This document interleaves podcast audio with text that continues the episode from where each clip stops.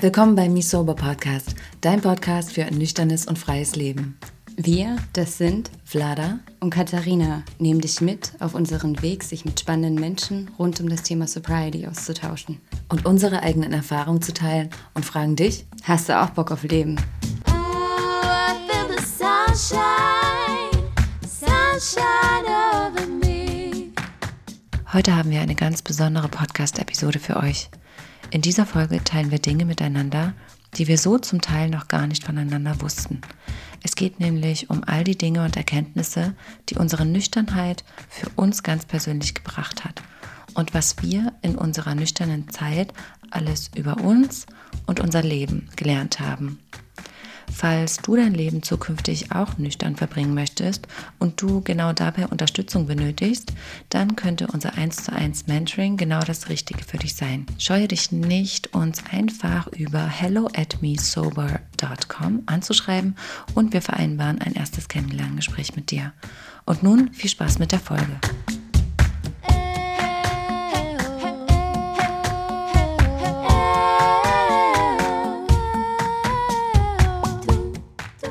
Der heutigen Podcast-Episode soll es darum gehen, was wir durch unsere Nüchternheit gelernt haben. Vieles. Wir haben das jetzt separat aufgeschrieben und ich bin gespannt, was Gati gelernt hat. Und ich bin auch gespannt, was ich gelernt habe. Also ich, ich bin gespannt, was du gelernt hast. Wir werden uns das jetzt gegenseitig erzählen und vielleicht auch wieder die ein oder andere Neuigkeit erfahren von dem anderen. Äh, es ist äh, immer wieder spannend. Vielleicht können wir kurz sa- sagen, du bist, wie viele, wie lange bist du jetzt nüchtern? Noch gar nicht so lange, seit März, Anfang diesen Jahres, also seit März diesen Jahres gerade. Im März Anfang, diesen Anfang Jahr. Genau. Und davor hatte ich schon weniger getrunken, aber wirklich die Entscheidung, jetzt komplett nüchtern zu leben, hatte ich Anfang März getroffen, genau. Mhm.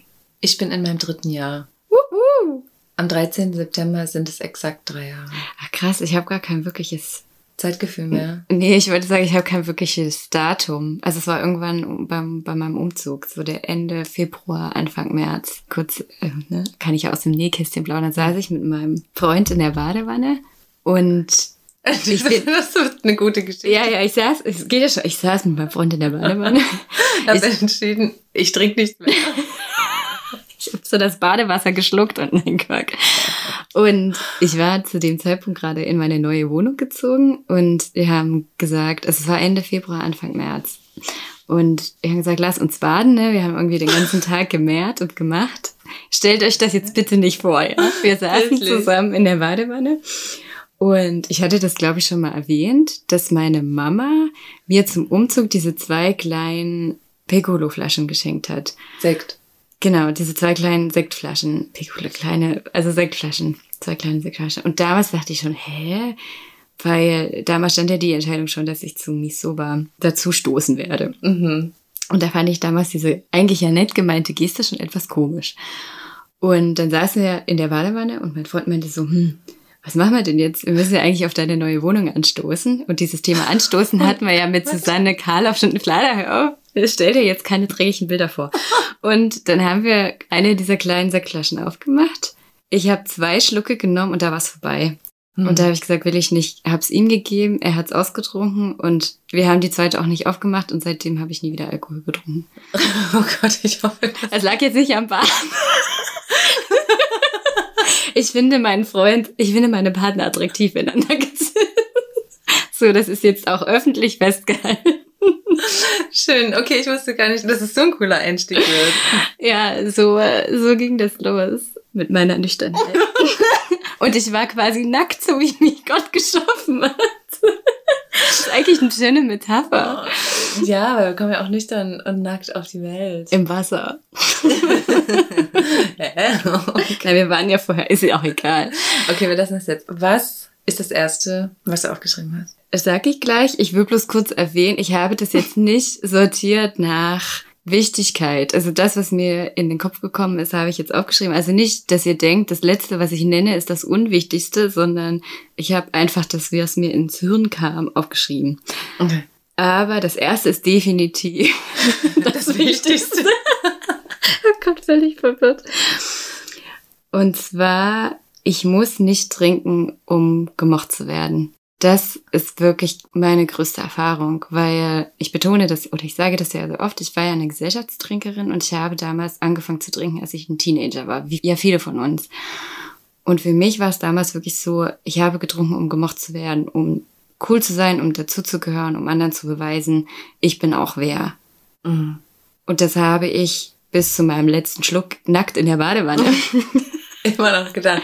immer noch gedacht, na gut, in der Badewanne war es mir dann klar, dass ich das nicht mehr brauche. Aber das ist wirklich meine größte Erfahrung, dass ich brauche Alkohol nicht, um besser oder richtiger zu sein. So wie ich bin, bin ich richtig. Hast du das gewusst, bevor du die Erfahrung gemacht hast? Oder hast du das, nachdem du die Erfahrung der Nüchternheit gemacht hast, für dich gelernt? Ich glaube beides. Also es war schon so, dass es ja für mich so ein Prozess war, dass ich angefangen habe, an mir zu arbeiten und versucht, so Dinge für mich zu lösen. Und in diesem Prozess habe ich mich besser kennengelernt und mich auch mehr akzeptiert und angenommen, so wie ich bin. Und dadurch fiel es mir auch einfacher, auch den Alkohol wegzulassen oder auch zu sagen, okay, ich muss jetzt nicht mehr in eine Bar gehen und trinken, um cool zu sein, dass mich meine Freunde cool finden. Also das war einmal quasi von dieser Richtung und dann war es natürlich schon so, als ich dann nicht mehr getrunken habe, habe ich auch mitbekommen, dass die anderen das in Ordnung finden.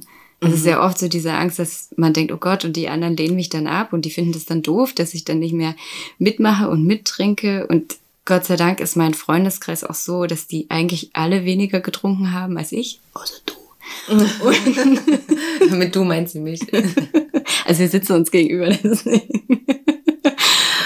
Und ich eigentlich da immer die treibende Kraft war hinter dem ganzen Konsum. Mhm. Und als ich dann nicht mehr getrunken habe, hatten sich die Leute zwar oder meine Freunde schon gewundert, weil die wussten ja eigentlich, wie ich früher drauf war. Ne, oh, die Gotti, die trinkt und die sowieso und gib ihm.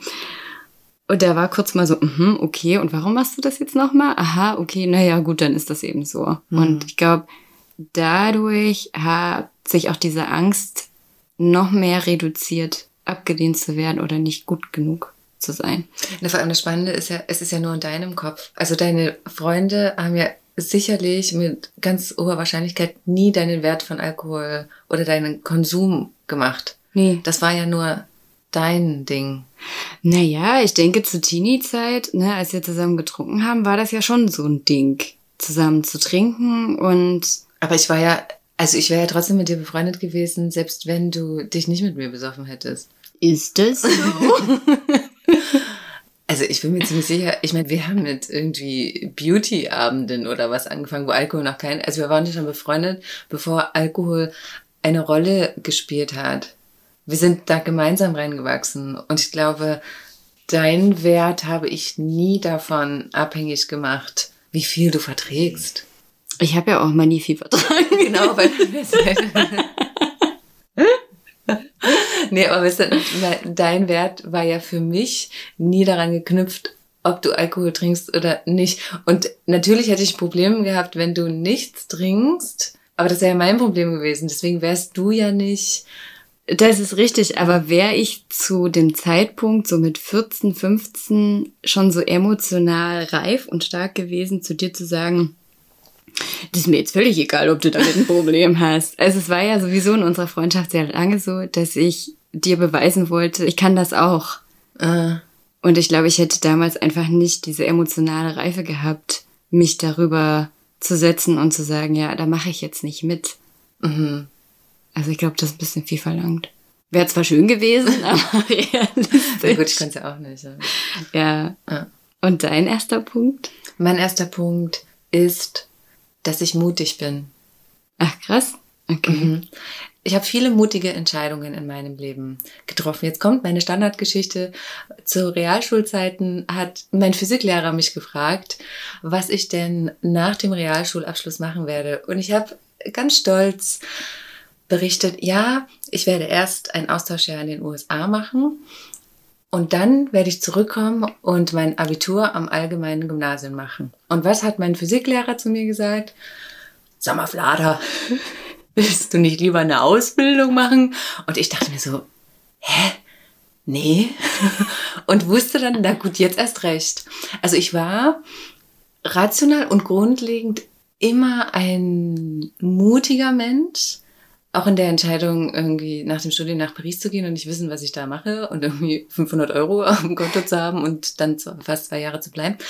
Aber ich war trotzdem unsicher und je mehr und je länger ich getrunken habe, desto mehr habe ich mich selbst entmutigt. Also ich habe zwar Entscheidungen getroffen, aber die kamen nicht aus meinem Mut heraus. Und jetzt, seitdem ich nüchtern bin, merke ich, was für eine mutige Person ich eigentlich bin. Mhm.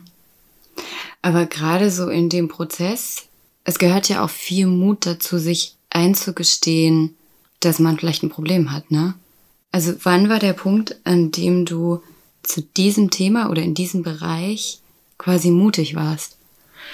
Dass ich selber gefühlt habe. Hm?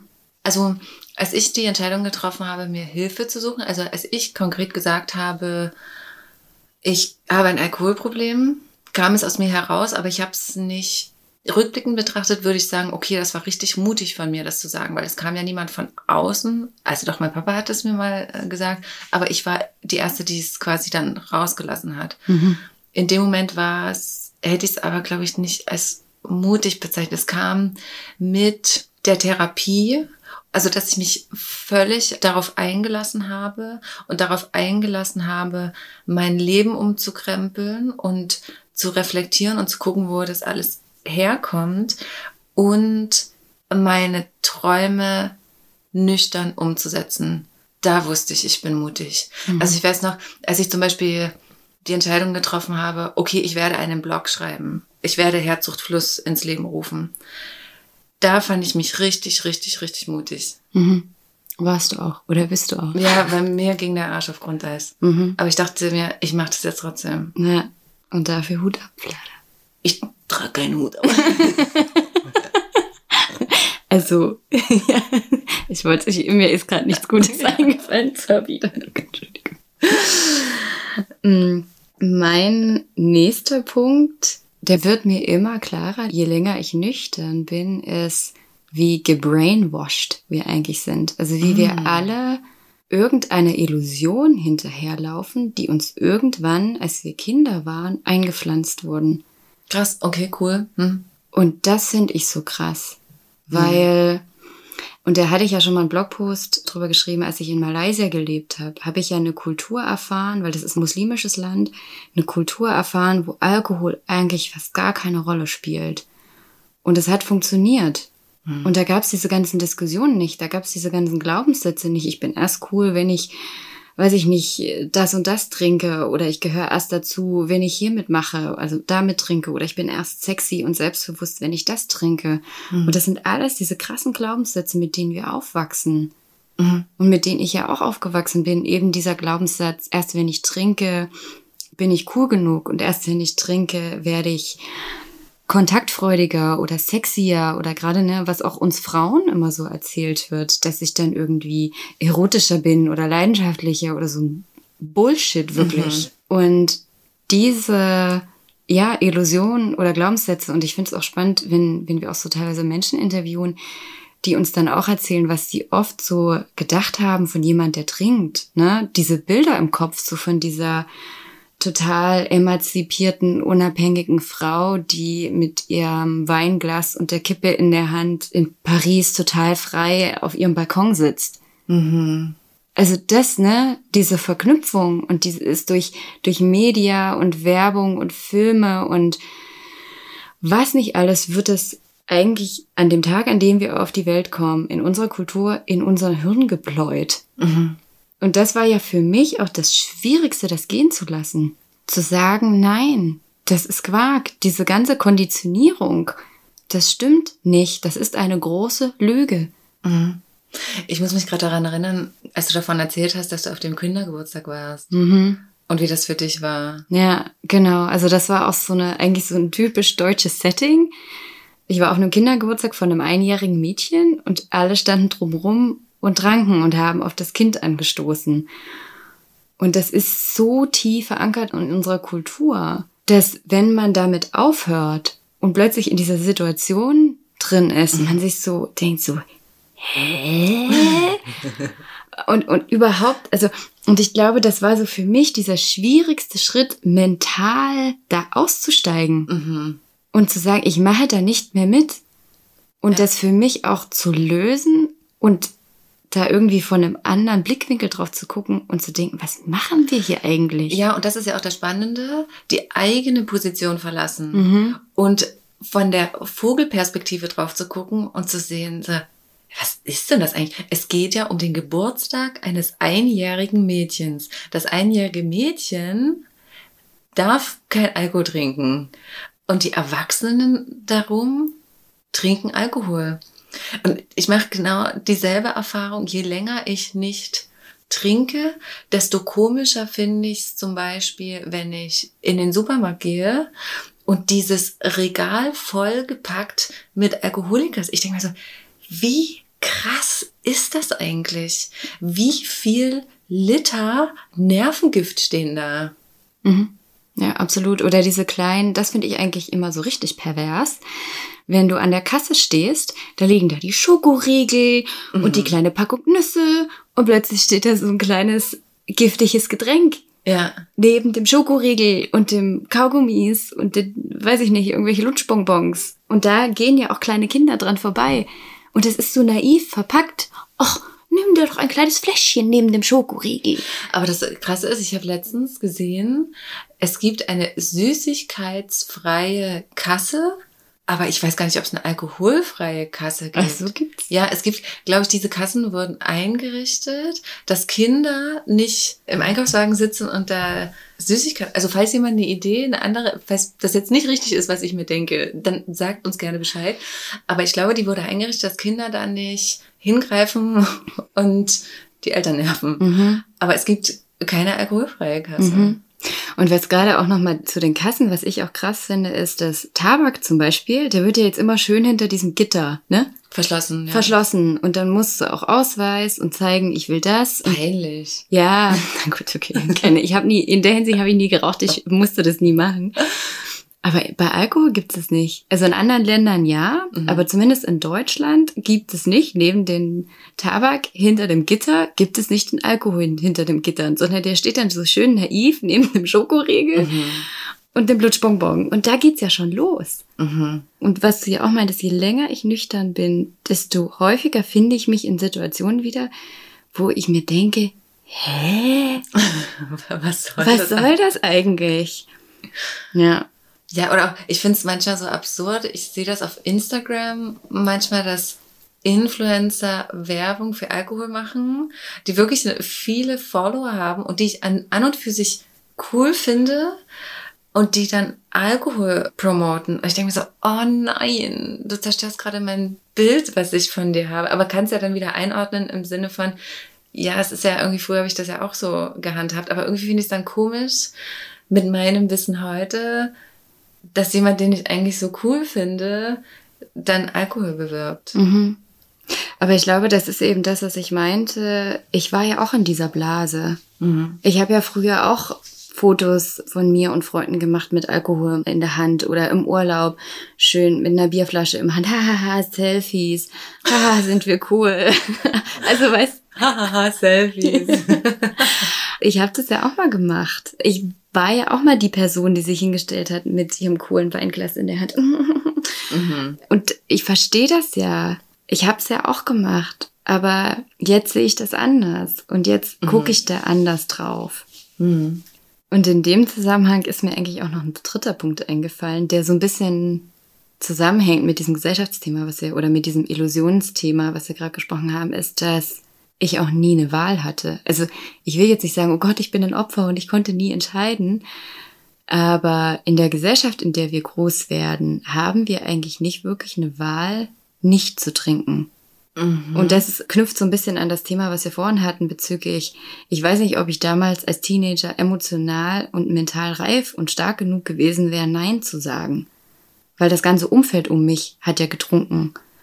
Und in der Hinsicht würde ich jetzt sagen, hatte ich zumindest damals nicht wirklich eine Wahl. Also natürlich hatte ich jetzt von jetzt betrachtet schon eine Wahl. Ich hätte ja einfach Nein sagen können, aber ich glaube, es ist zu platt und zu einfach zu sagen, ja, na, warum hast du denn nicht einfach Nein gesagt? Na, vor allem ist ja in unserer Gesellschaft Alkohol auch an Erwachsenwerden geknüpft. Ja, Weil das typische erste Glas haben viele von uns zu ihrer Jugendweihe getrunken. Wobei natürlich Jugendweihe ist regional auch nur. Also das hat nicht jedes Bundesland hat Jugendweihe, aber zumindest in unserem Bundesland ist es so, dass mit 16 hat man eine Jugendweihe, dann 14. 14, war das 14? Ach krass, 14. Und Vielleicht du mit 16 oder mit 14 schon. Ich war mental schon 16. Und bei uns ist es eben so, es gibt diese Jugendweihe, das heißt, man wird offiziell in das Erwachsensein eingeführt. Aufgenommen. Ja, genau. Und da war es eigentlich, wenn man nicht schon vorher Alkohol getrunken hat, wir haben ja davor schon Alkohol getrunken, aber eigentlich ist es zumindest zu dem Zeitpunkt, was ja dann 14 ist, so wie du das jetzt sagst, der Punkt, da stößt man dann mit Alkohol an und ja, jetzt bist du erwachsen und willkommen im Erwachsensein. Ja. Und ich glaube, in der Hinsicht hatte ich zumindest das Gefühl, nie wirklich eine Wahl gehabt zu haben. Weil ich in dieser Kultur aufgewachsen bin und ich mich an meine Kultur anpasse. Und das ist ja ein ganz normaler menschlicher Prozess. Ich möchte mich anpassen und ich möchte das machen, was die Masse macht. Und, was deine Eltern auch machen. Genau, das, was mir eben vorgelebt wird. Und als ich, wie gesagt, diese Zeit im Ausland gelebt habe, in Malaysia, in diesem muslimischen Land, dann habe ich mich an diese Kultur angepasst. Dann habe ich nichts getrunken und das war völlig in Ordnung, weil das war dort die Kultur und dann habe ich mich angepasst. Aber sobald ich wieder in Deutschland war, habe ich mich wieder meiner Kultur angepasst. Und da musste ich auch erstmal rauswachsen. Und das hat ja auch viel mit Verantwortung und Sich selbst ernst nehmen. genau zu tun. Mhm. Selbstbewusstsein auch. Genau, das wollte ich noch zum Thema Gesellschaft anbringen. Mein zweiter Punkt, was ich gelernt habe, ist, dass mein Körper wertvoll ist. Mhm, sehr guter Punkt. Das habe ich mit Alkohol nie gedacht. Und ich habe meinen Körper ja auch nicht wertgeschätzt, als ich noch getrunken habe. Ich habe immer jahrelang gegen meinen eigenen Körper gekämpft. Und natürlich spielen da unterschiedliche Dinge eine Rolle. Angefangen hat es in der Pubertät, dass irgendwie mein Körperbild, also wir haben ja, oder ich hatte ein bestimmtes Ideal, was ich vor Augen hatte und wollte dem entsprechen und wusste, okay, ich kann dem nicht entsprechen und habe dann sukzessive angefangen, gegen meinen Körper zu kämpfen. Und dann kam eben Alkohol noch dazu. Mit dem Moment, mit dem ich aufgehört habe, Alkohol zu trinken, habe ich unterbewusst auch entschieden, meinen Körper wertzuschätzen und auf meinen Körper aufzupassen. Und tatsächlich, das ist eigentlich so absurd. Ich bin immer einem Ideal hinterhergerannt. Ich wollte immer so und so sein. Ich habe mich immer gequält mit jeden Tag zehn Kilometer laufen gehen. Also kennst ja noch aus Studienzeiten. Also immer Sport und immer aufs Fahrrad und immer fertig machen und immer irgendwie Maßband und immer auf die Waage. Und es war einfach so anstrengend.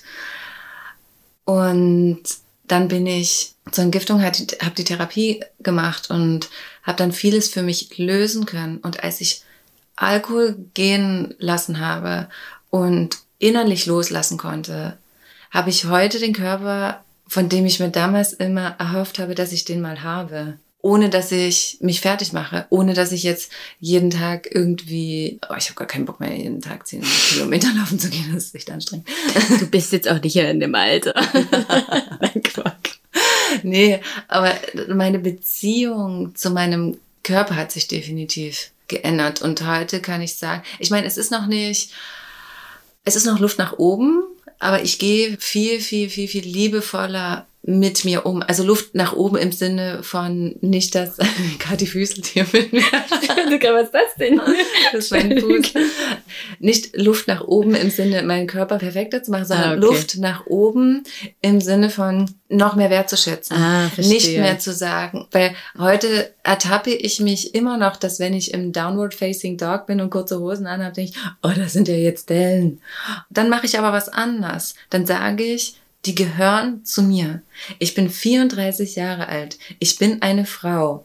Es ist normal, dass ich das habe. Und ich darf mich in meinem Körper wohlfühlen. Und das Spannende ist ja auch, ich bin immer einem Ideal hinterhergelaufen, welches ich in Zeitschriften und in Fernsehen oder wo auch immer gesehen habe. Aber ich habe ja in einer Modelagentur gearbeitet. Ich meine, das sind ganz normale Menschen. Klar sind die, viele davon super, super dürr, was die Frauen angeht. Aber ich dachte mir dann so, ihr seid halt auch irgendwie normal. Mhm. Die sehen nicht so aus wie, wie die ganzen Bilder, die wir da sehen. Ja. Ist ja auch sowieso alles retuschiert und gefoto geshoppt und Ja. sonst was. Dann Ja. würden wir auch alle so aussehen. ja. Und deswegen ist das mein zweiter Punkt. Mein Körper ist wertvoll. Mhm. Sehr wichtiger Punkt. Und ich glaube, in der Hinsicht ist mein, ist ja jetzt irgendwie vierter Punkt, Mhm. auch ähnlich. Und zwar Alkohol ist schädlich für mich und für Menschen, die ich liebe. Mhm. Und jetzt nicht nur schädlich auf den Körper betrachtet, sondern ja auch mental schädlich oder Dinge, die ich ja auch im Rausch selber angestellt habe. ne? Ich habe ja auch mal ähm, erzählt, dass ich mir so schlimm das Schlüsselbein gebrochen habe, als ich betrunken war. Oder generell gebrochen habe. Oder generell gebrochen habe. Also ich habe ja dadurch meinen Körper schlecht behandelt und mein Körper hat mir ganz offensichtliche Signale gegeben, dass das schlecht für mich ist. Und das kam bei mir eigentlich immer raus. Gerade die letzten Kater, die waren so furchtbar. Ich habe das ja schon mal erwähnt. Also mein Magen hat dann gar nichts mehr drin behalten. Selbst wenn ich nur Wasser getrunken hat, alles raus, alles weg. Weil er wahrscheinlich schon wusste, der kann ich nicht mehr vertrauen, die passt nicht gut auf mich auf. Und dieses Alkohol ist schädlich. Punkt. Ja. Und da braucht keiner kommen und sagen, ja, aber wenn ich nur ein bisschen, nein, es gibt keinen risikofreien Konsum. Deswegen heißt ja auch immer risikoarmer Konsum. Und nicht risikofreier. Genau, es gibt keinen risikofreien Konsum. Das, Ja. das ist so. Und das aber erst auch mal zu, also wirklich zu verstehen. Es muss einmal durchsickern. Ja, es, Also es muss einmal überall ankommen. ja, genau wie dieses mit den Illusionen und diesen Glaubenssätzen und wie toll ich nicht bin, wenn ich Alkohol trinke, ist es der zweite Punkt. Es ist einfach auch nur schädlich. Und natürlich habe ich das ja auch sehr hautnah mit dir erlebt. Was es mit dir gemacht hat, nicht nur was es ja auch mit mir gemacht hat, sondern ja auch was es mit Menschen gemacht hat, die ich liebe. Und so krass und so traurig, wie das auch manchmal ist, dass ich habe mir das ja auch angetan. Aber als ich es bei dir gesehen habe, glaube ich, ist es noch mal drei Stufen tiefer gerutscht, dieses Verständnis. Weil ich in dem Moment ja noch gar nicht auf mich aufgepasst habe. Ich habe mich ja nicht ernst genommen, sonst hätte ich das ja nicht mit mir angestellt. Aber dies so zu sehen, war ein ganz anderes Level. Weil da war ein Mensch, den ich liebe und diese dumme Substanz zerstört diesen Menschen. Und das, also das war wirklich für mich so, nein, Alkohol ist schädlich und der tut uns nicht gut. Und wir sollten den nicht konsumieren. Und das Krasse ist ja auch, ich hätte ja niemals gedacht, dass mir das passiert. Ich wäre die letzte Person, die ich im Kopf hatte, von der ich sagen würde, okay, mir passiert das. Und mir ist es passiert. Ja. Mein dritter Punkt, der weicht jetzt von dieser ganzen körperlichen Ebene ab. Mein dritter Punkt ist, Träume können in Erfüllung gehen. Als ich noch getrunken habe, habe ich mich sehr, sehr klein gemacht. Und ich habe mich nicht viel getraut. Ich habe zwar Dinge getan und umgesetzt, wie zum Beispiel, ich wollte immer in einer Modelagentur arbeiten, aber das hat nicht meinem Herzenswunsch entsprochen. Und als ich angefangen habe, bei mir aufzuräumen und irgendwie gefühlt den Reset-Button gedrückt habe und nochmal nüchtern von vorne anfangen konnte. Ich habe probiert, ich weiß noch, du hast mir den Podcast von Laura Marlina Seiler empfohlen. Und ich habe den rauf und runter gehört. Und ich habe mir gedacht, okay, wenn dieses junge Frau die ganze Zeit gute Laune hat und so einen positiven Vibe hat und sagt, okay, tu dies und das und glaube an deine Vision und glaube an deine Träume, dann wird sich was in Bewegung setzen.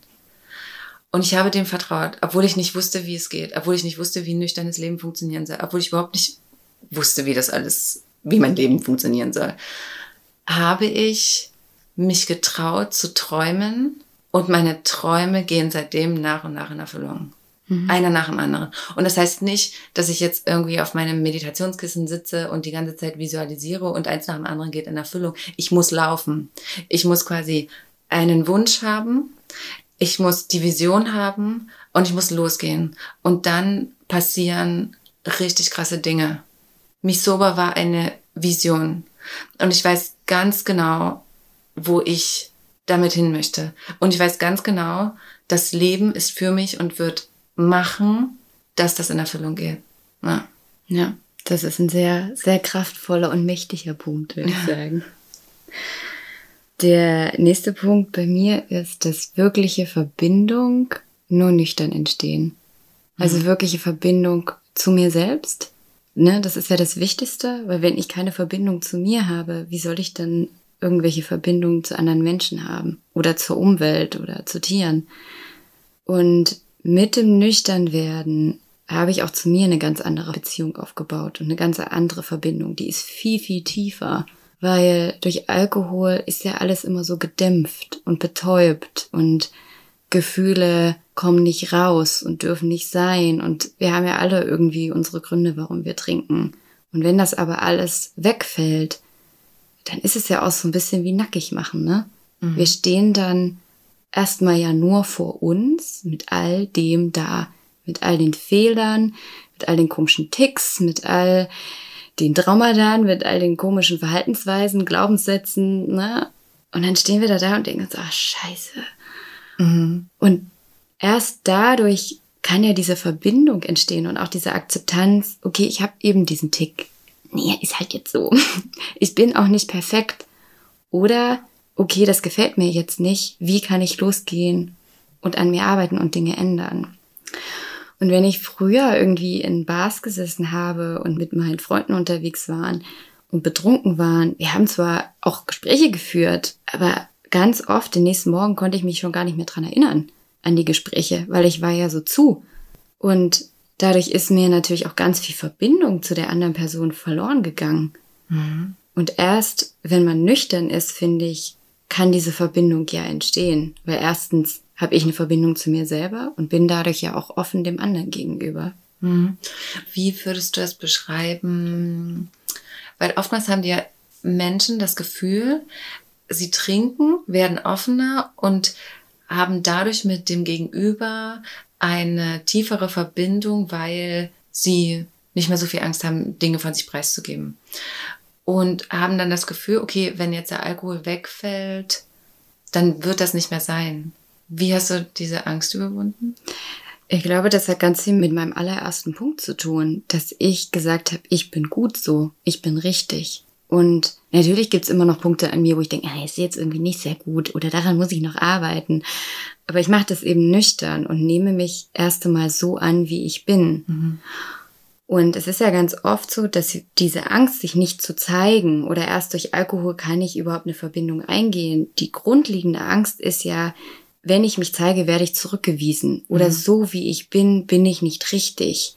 Und da fängt's ja alles erstmal bei uns an, dass wir sagen, okay, klar, wir haben Fehler und wir sind manchmal komisch und es gibt auch Menschen, die uns nicht mögen, das ist einfach so. Aber zu sagen, grundauf mag ich mich und grundauf bin ich in Ordnung und ich bin okay so, wie ich bin und ich erlaube mir selber, mich auch so zu zeigen. Und dann sage ich auch mal was Dummes. Aber ganz ehrlich, die meisten dummen Sachen habe ich erzählt, wenn ich besoffen war. Ja. Wo ich mir dann den nächsten Tag gesagt habe, oh Gott, was habe ich denn jetzt wieder erzählt? Das ist aber echt auch peinlich. Ja, das ist einfach nur peinlich. Oder ich konnte mich noch nicht mal dran erinnern und Freunde haben es mir dann erzählt. Das ist noch schlimmer. Weißt du wieder, was du erzählt hast? Und ich denke mir so, Gott, ist das peinlich. Da denke ich mir dann lieber, dann habe ich lieber Kontrolle darüber, was ich von mir preisgebe, auch wenn es in dem Moment vielleicht schwerer ist, weil Scham und Angst und was ist ich nicht alles, ne? Weil Alkohol dämpft das ja schon. Also es setzt ja so gewisse Filter aus. Ne? Unser Präfrontalkortex, der ja so für Entscheidungen und, und für Inhibition, also für Sachen, die er zurückhält, das wird ja ein bisschen runterreguliert. Ne? Und dann sind wir natürlich schon kontaktfreudiger und trauen uns mehr. Das ist so. Aber die Frage ist ja, ich verliere ja dann teilweise auch Kontrolle darüber. Und dann erzähle ich eben Sachen, die ich im nüchternen Zustand nie erzählen würde. Oder gebe Sachen von mir preis, was mir im Nachhinein super peinlich ist. Oder führe mich irgendwie auf, wie ich mich nüchtern nie aufführen würde. Ja. Und da muss ich ganz ehrlich sagen, dann zeige ich mich vielleicht in Anführungsstrichen weniger, aber das ist dann authentisch und real. Und vor allem habe ich's in der Hand, was ich zeige, was ich preisgebe und mit wem ich das teile. Mhm. Und es ist definitiv auch eine Übungssache. Mhm, ich wollte es auch gerade sagen. Ja. Mhm. Weil sich das erste, das zweite, das dritte oder das vierte Mal nüchtern zu zeigen, das ist erstmal so, oh Gott, was mache ich denn hier eigentlich? Ich habe eigentlich keine Ahnung und ah, ich fühle mich schlecht und es ist unangenehm und ah, da, da, da, da, da, da. Kennen wir. Aber durch die Angst. Durch die Angst. Mhm.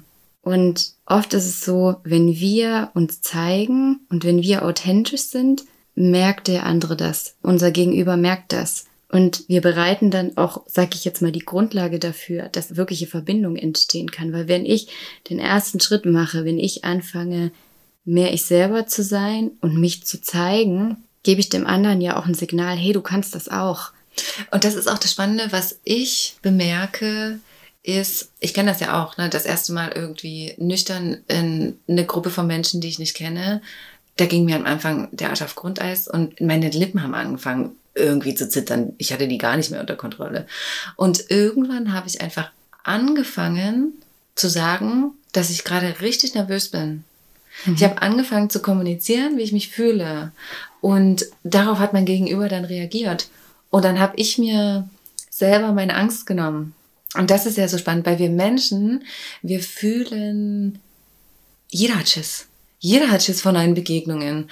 Und eigentlich fühlt der Gegenüber oftmals genau dasselbe wie wir. Mhm. Und wir können das nachvollziehen, das Zeigen ist schwierig und anstrengend und macht Angst am Anfang. Aber es ist auch so befreiend, muss ich sagen, wenn man irgendwann an den Punkt kommt, wo das Zeigen immer einfacher fällt, weil wir dann auch nicht mehr so viele Stimmen in unserem Kopf haben. Ne? Wir gehen ja eigentlich die ganze Zeit, oh, und jetzt habe ich das gesagt und darf ich das sagen und, bababa, und wie sehe ich aus und darf ich so, nee, nee, nee, nee, nee. Mhm. Und wenn ich mich immer weiter davon befreie, dann wird's ja auch in meinem Kopf ruhiger, ne? Und dann fühle genau. ich mich ja auch gelöster und nehme mich ja auch mehr an, wie ich bin. Mhm. Weil ich dann einfach ich bin. Und es übe ich zu sein und merke, okay, ich darf ich sein, ohne mhm. dass irgendjemand sagt, hey, du bist aber komisch. ja. Mein vierter Punkt wäre, ich kann alleine sein und auf eigenen Beinen stehen. Weil abhängig sein hat für mich ja nicht nur bedeutet, abhängig zu sein von einer Substanz, sondern mich in einer Opferrolle zu befinden und mich abhängig zu machen von anderen Menschen, von Situationen, von Meinungen anderer, von Denkweisen anderer, von Gefühlen anderer. Und ich war ja quasi, als ich in der Opferrolle war, komplett fremdbestimmt. Und heute weiß ich, dass ich ich sein kann, ich für mich sein kann und nicht meinen Wert von anderen Menschen abhängig machen muss. Und dass ich auch in vielerlei Ebenen unabhängig sein darf und auf eigenen Beinen stehen darf, auch was zum Beispiel den finanziellen Aspekt angeht. Wir machen noch mal eine Podcast-Folge zu, zu dem Thema Geld, aber da hatte ich auch lange Zeit so Angst einfach, auch Glaubenssätze, die da mit dahinter gesteckt haben, weswegen ich einfach da nie auf einen grünen Zweig gekommen bin und weiß aber jetzt, okay, ich gucke einfach, also einfach ist gut, ich gucke hin, was dahinter steckt, löse es für mich auf und das ist meine Verantwortung und kann immer mehr Sicherheit in mir und meinem Leben gewinnen und weiß dadurch, dass ich mir selber vertrauen kann. Ja. Mhm. Auf alle Fälle. Und es ist wichtig, so ein Punkt habe ich auch, dass Nüchternheit Freiheit bedeutet. Ach, das habe ich auch. Ja. Cool, kann man vorziehen. Genau, und ich dachte bloß, weil das ja teilweise auch so in diese Unabhängigkeit eigentlich ja mit reinpasst. Hm. Weil wir ja ganz oft auch das Gefühl haben, wenn wir trinken, dann sind wir frei. Ne, dann, dann, mhm. dann können wir auf die Kacke hauen und sind cool und. Und dann habe ich ja die Wahl und dann kann ich ja entscheiden, ob ich trinke oder ob ich nicht trinke. Und das macht mich ja dann in meiner Entscheidung frei. Aber dann dahinter zu gucken, warum? Warum glaubst du, dass du unfrei bist, wenn du die Entscheidung triffst, nüchtern zu sein? Weil machst du dich nicht eigentlich dennoch abhängig von dieser Substanz? Mhm. Weil andersrum, ne, ich bringe dann immer das Beispiel, Ketamin zum Beispiel. Das würde auch komisch klingen, in vielerlei Ohren, wenn ich jetzt sagen würde, also irgendwie fühle ich mich jetzt unfrei, wenn ich sagen würde, ich verzichte auf Ketamin und ich lasse mir einfach dieses Türchen offen, dass ich die Wahl habe, mal eine ordentliche Nase Ketamin zu ziehen. Da würden mich die meisten Menschen angucken und denken, hast du nicht mehr alle Latten am Zaun? Mhm. Aber bei Alkohol ist das irgendwie so normal. Oder wie Kokain. Setzt jede mögliche Droge ein. Nur bei Alkohol ist es eben dieses, ach nein, ich möchte, da möchte ich mir gerne die, die Freiheit lassen, mich zu vergiften. Und das ist jetzt überspitzt gesagt. Ja. Ja. Also wirklich so dahinter zu steigen. Ja, warum? Wa- Was ist denn das? Mhm. Warum willst du denn diesen Strohhalm noch? Ja, auf alle Fälle. Und gerade was diese Freiheit angeht, ich glaube, weil viele ja dann denken, ich darf das nicht mehr. Also die sehen das aus dem Mangel heraus. Aus dem Mangel, ach, mir wird was genommen, alle anderen haben das noch und ich habe das nicht mehr. Also habe ich einen Mangel. Und das kann ich nachvollziehen, weil Ja. ich hatte diesen Gedanken auch. Auf jeden Fall. Aber, und das ist so dieser Gedankenshift, dass du dahin kommst zu sagen, nee, ich entscheide mich ja für meine Freiheit und für meine Nüchternheit. Weil dann brauche ich diese Substanz ja nicht mehr, um mich, was weiß ich, gut zu fühlen, um in eine Bar zu gehen und nur wenn ich trinke, kann ich mit Leuten reden und papa, papa, die Liste ist ja ewig lang. Ich mache mich ja abhängig von irgendeiner Substanz und wenn die nicht da ist, dann geht das nicht und ich muss noch mehr trinken und na, na, na. Nein, sondern von dem Blickwinkel, erst wenn die weg ist, bin ich wirklich frei und unabhängig. Genau, weil dann kann ich ja anfangen zu kreieren. Dann kann ich mich ja fragen, okay, und was mache ich jetzt?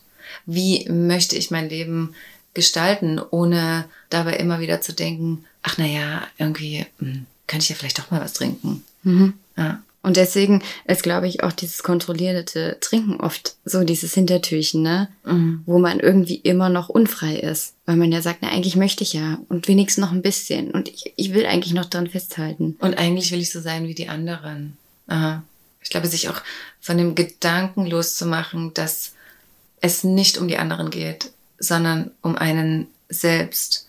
Und die Erfahrung zu machen, dass Nüchternheit tatsächlich die Chance in sich birgt, ein Leben in Freiheit zu leben. Es ist ja schwer, ne? Wenn ich mich daran erinnere, was für eine Angst ich hatte, nüchtern zu werden, was für eine Angst ich hatte, das aufzugeben. Ich hätte mir ja niemals träumen lassen, dass mein Leben einmal so verläuft oder so ist, wie es heute ist. Aber dazu musste ich mich wagen, das loszulassen und mir kein Hintertürchen mehr offen zu halten. Und wir vergleichen das oft auch so mit einer toxischen Beziehung. Ich denke mal, viele von uns waren ja schon mal in einer Beziehung, wo man eigentlich wusste, die ist nicht gut für einen und man sollte hier nicht bleiben. Und man will sich eigentlich trennen und man bekommt es aber nicht hin und windet sich und windet sich und irgendwann geht die toxische Beziehung dann auch in die Brüche und man betrauert die trotzdem. Obwohl man eigentlich rational weiß, das ist völliger Quark. Diese Beziehung hat mir nicht gut getan, ich habe mich darin nicht wohlgefühlt, ich konnte nicht ich selber sein. Und trotzdem sitzt man da und betrauert die. Und das ist mehr oder weniger genau dasselbe. Da ist eine Bindung.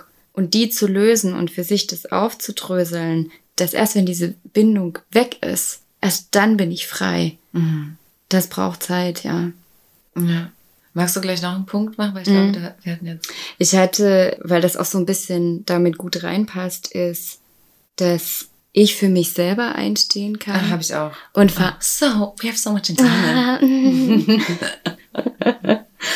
und für das eigene Leben Verantwortung übernehmen. Und ich finde, das Okay, gehört da, ich auch. das gehört da irgendwo mit rein, weil wenn ich anfange, für mich und mein Leben loszugehen, was du ja auch meintest mit den Träumen, ne?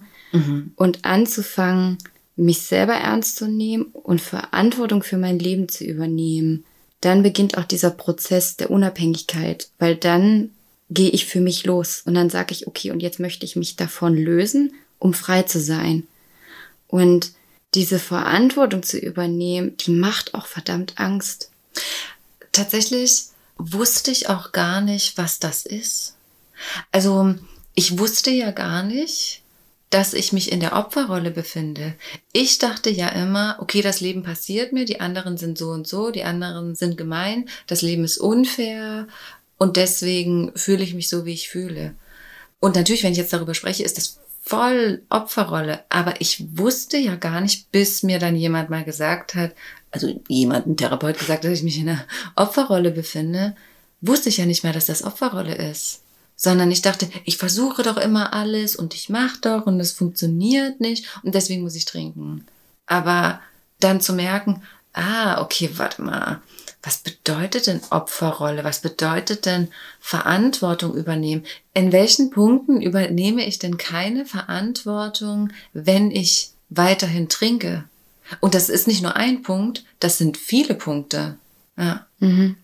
Und es ist natürlich jetzt nicht so, dass wir in keinem Bereich in unserem Leben nicht Verantwortung übernehmen. Es gibt Bereiche, aber es gibt auch Bereiche, wo wir diese Verantwortung gerne abgeben wollen. Wir wollen nicht, wir möchten nicht. Und das ist kein einfacher Schritt. Das ist wirklich schwierig zu sagen, okay, und jetzt gucke ich dahin und jetzt stelle ich für mich fest, verdammt, da müsste ich vielleicht mal was machen. Oder mhm. eigentlich winde ich mich und eigentlich will ich, dass irgendjemand kommt. Mhm. Dieses, ja, ich, ich warte noch, bis der richtige Moment kommt. Oder ich warte noch, bis ich mich bereit fühle. Da hatten wir ja letztens auch eine Podcast-Folge drüber gemacht für die ersten Schritte. Es wird dieser perfekte Moment nicht kommen, mhm. sondern da geht es darum, Verantwortung zu übernehmen und zu sagen, und jetzt entscheide ich mich für mich und meine Gesundheit und jetzt gehe ich für mich los. Und das fühlt sich am Anfang erstmal unangenehm an. Und vor allem, es ist natürlich auch so, wenn wir 100% Verantwortung für uns übernehmen, dann heißt es auch, wenn wir auf die Nase mal fallen, und das wird passieren, ist das auch wieder unsere Verantwortung? Ist das auch wieder unsere Verantwortung? Und dann ist es natürlich manchmal, das kann ich auch nachvollziehen, bequemer zu sagen, ah nee, das war ja jetzt nicht meine Schuld. Also da waren ja jetzt die Wurzeln, die da lagen.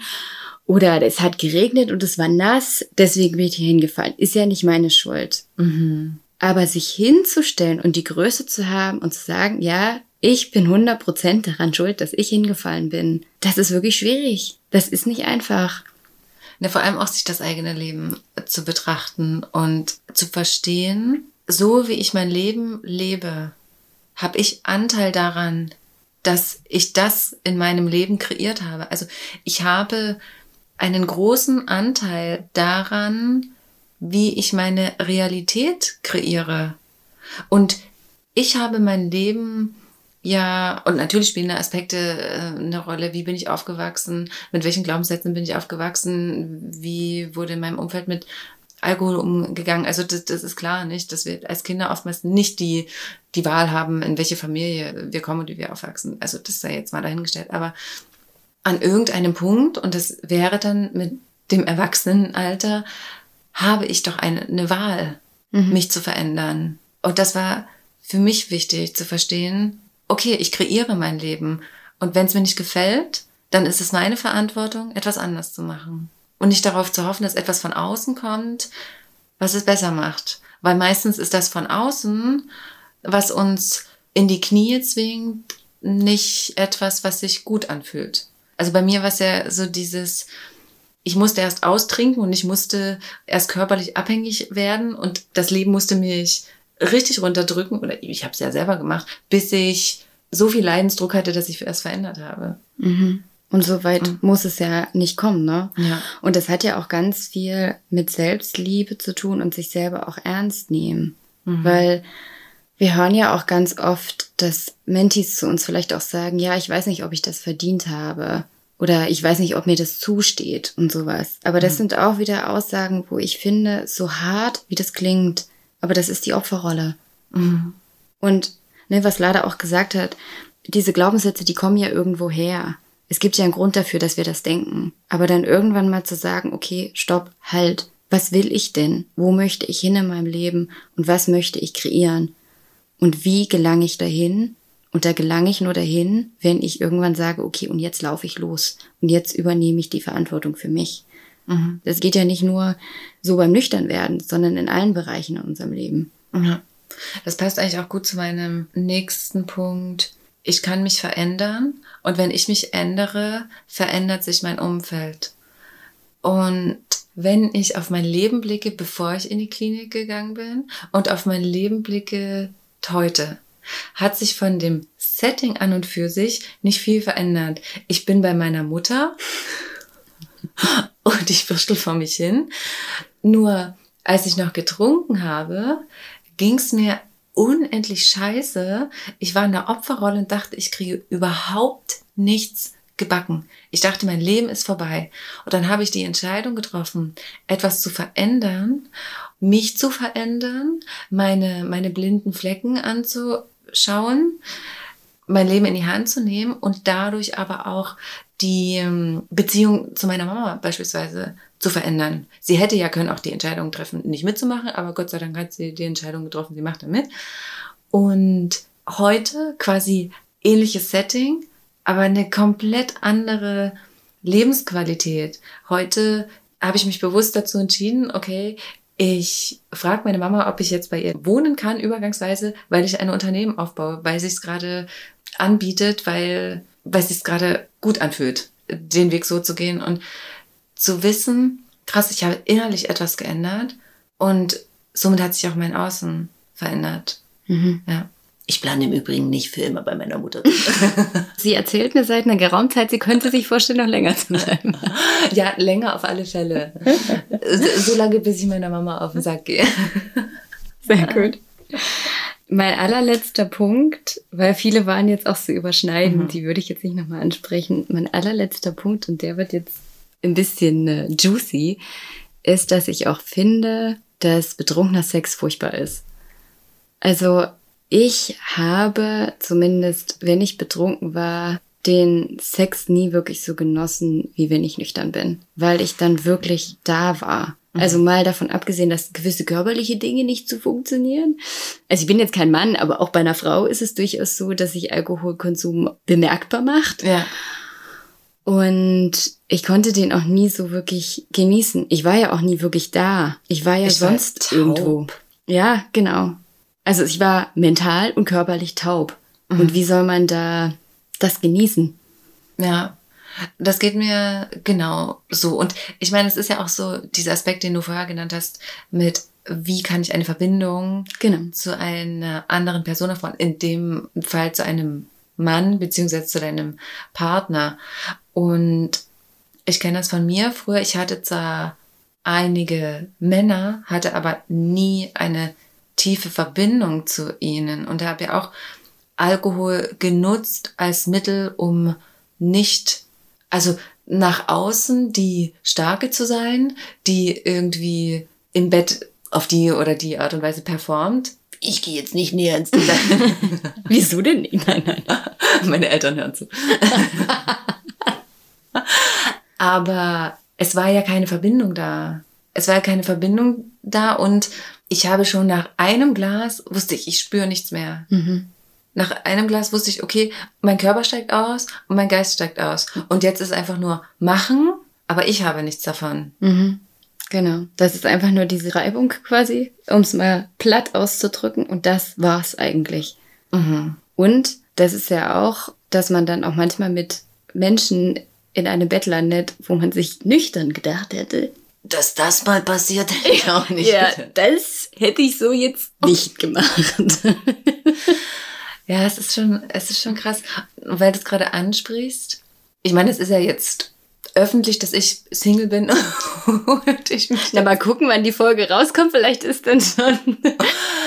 Aber auch jetzt nüchtern die Wahl zu haben und wirklich bewusst sich dafür zu entscheiden, auf Sex zu verzichten. Mit anderen Menschen kann man sich ja auch betäuben. Und das habe ich früher auch gemacht. Und aber ganz bewusst die Entscheidung zu treffen, okay, und das mache ich nicht mehr. Das mache ich nicht mehr. Ich möchte, dass die nächste Verbindung ehrlich wird und dass ich mich in der nächsten Verbindung zeige. Und das macht Angst. Naja, ich würde es nicht sagen. Ich, Angst klingt so ähm, stark, so als wäre ich irgendwie so machtlos. Es verunsichert mich und ich weiß, da wird noch etwas kommen, wo ich durch muss, aber ganz bewusst die Entscheidung treffen, okay, und ich bin jetzt für mich und die nächste Verbindung wird ehrlich. Auch die nächste sexuelle Verbindung. Mhm. Ja. Einen allerletzten Punkt hätte ich noch. Und zwar, der passt eigentlich zu deinem letzten Punkt. Ich wünsche mir eine bodenständige Partnerschaft und ein bodenständiges Leben. Das hätte ich, als ich noch getrunken habe, nicht so unterschrieben. Ich wollte immer frei sein und es musste krachen und es musste ganz viel Party und ich will mich nicht entscheiden und ich will mich nicht festlegen. Und heute kann ich mir eingestehen oder gestehe ich mir ein, ich möchte einen Mann, ich möchte Kinder, ich möchte ein Haus. Den Hund habe ich schon. und ich möchte etwas ganz Normales, Bodenständiges. Mhm. Und ich hatte sowas ähnliches auch. Und das Du hast es durchgeschrieben. Nee, nee, ich, das, ich hatte das eigentlich im, in Bezug auf Freiheit. Ah ja. Dass wir ja ganz oft denken, wenn ich auf die Kacke hau und wenn ich die Nächte durchfeier und wenn ich mit irgendeinem Typen aufwache, den ich eigentlich gar nicht kenne, dass das Freiheit ist. Und das spielt auch so in diese Glaubenssätze rein und in diese Illusion, was ich ganz am Anfang meine, dass wir ja alle so ein bisschen gebrainwashed sind, ne? Dass das ist Freiheit. Wenn man sich auch früher so die, gerade vor allem die Zigarettenwerbung kommen mir gerade im Kopf, was da auch immer so Leute reiten durch die Wildernis und ah, das ist so frei und dann zünden sich eine Zigarette an und so ist das ja auch mit Alkohol. Mhm. Und dass das so ein bisschen überschrieben wird, unsere eigenen Wünsche. Und Ja. selbst wenn die jetzt in Anführungsstrichen normal sind oder ruhig oder sanft, dann ist das völlig in Ordnung. Mhm. Für sich auch einzugestehen und zu sagen, so bin ich und das wünsche ich mir. Und das ist völlig in Ordnung. Ich glaube, das ist ein schönes Schlusswort. Mhm. Vielen Dank, dass du die Zeit mit mir verbracht hast. Immer wieder gern. Falls ihr noch Unterstützung braucht bei eurem Weg in eure Nüchternheit, dann scheut euch nicht, uns anzuschreiben und dann werden wir einfach mal schauen, wo ihr steht, wo ihr gerne hin möchtet und wie wir euch bestmöglich dabei unterstützen können. Auf alle Fälle, damit ihr dann auch so eine schöne Liste machen könnt, die wir jetzt hier gerade erstellt Jeder verdient so eine Liste. Jeder, genau. es war wieder wunderschön mit dir. Bis zum nächsten Mal. Bis zum nächsten Mal. Das waren nun unsere bisher wichtigsten Erkenntnisse. Wir hoffen natürlich sehr, dass du dir einiges aus der Folge mitnehmen konntest. Und natürlich würden wir uns riesig freuen, wenn du deine Erkenntnisse unter unserem Instagram-Post zur Folge mit uns teilst. Falls du mehr Infos zum Mentoring bekommen möchtest, dann schaue einfach auf unserer Website mesober.com unter Mentoring vorbei. Und wir freuen uns natürlich wie immer über eine Bewertung von dir auf iTunes. Bis nächste Woche und bleib fresh and funky.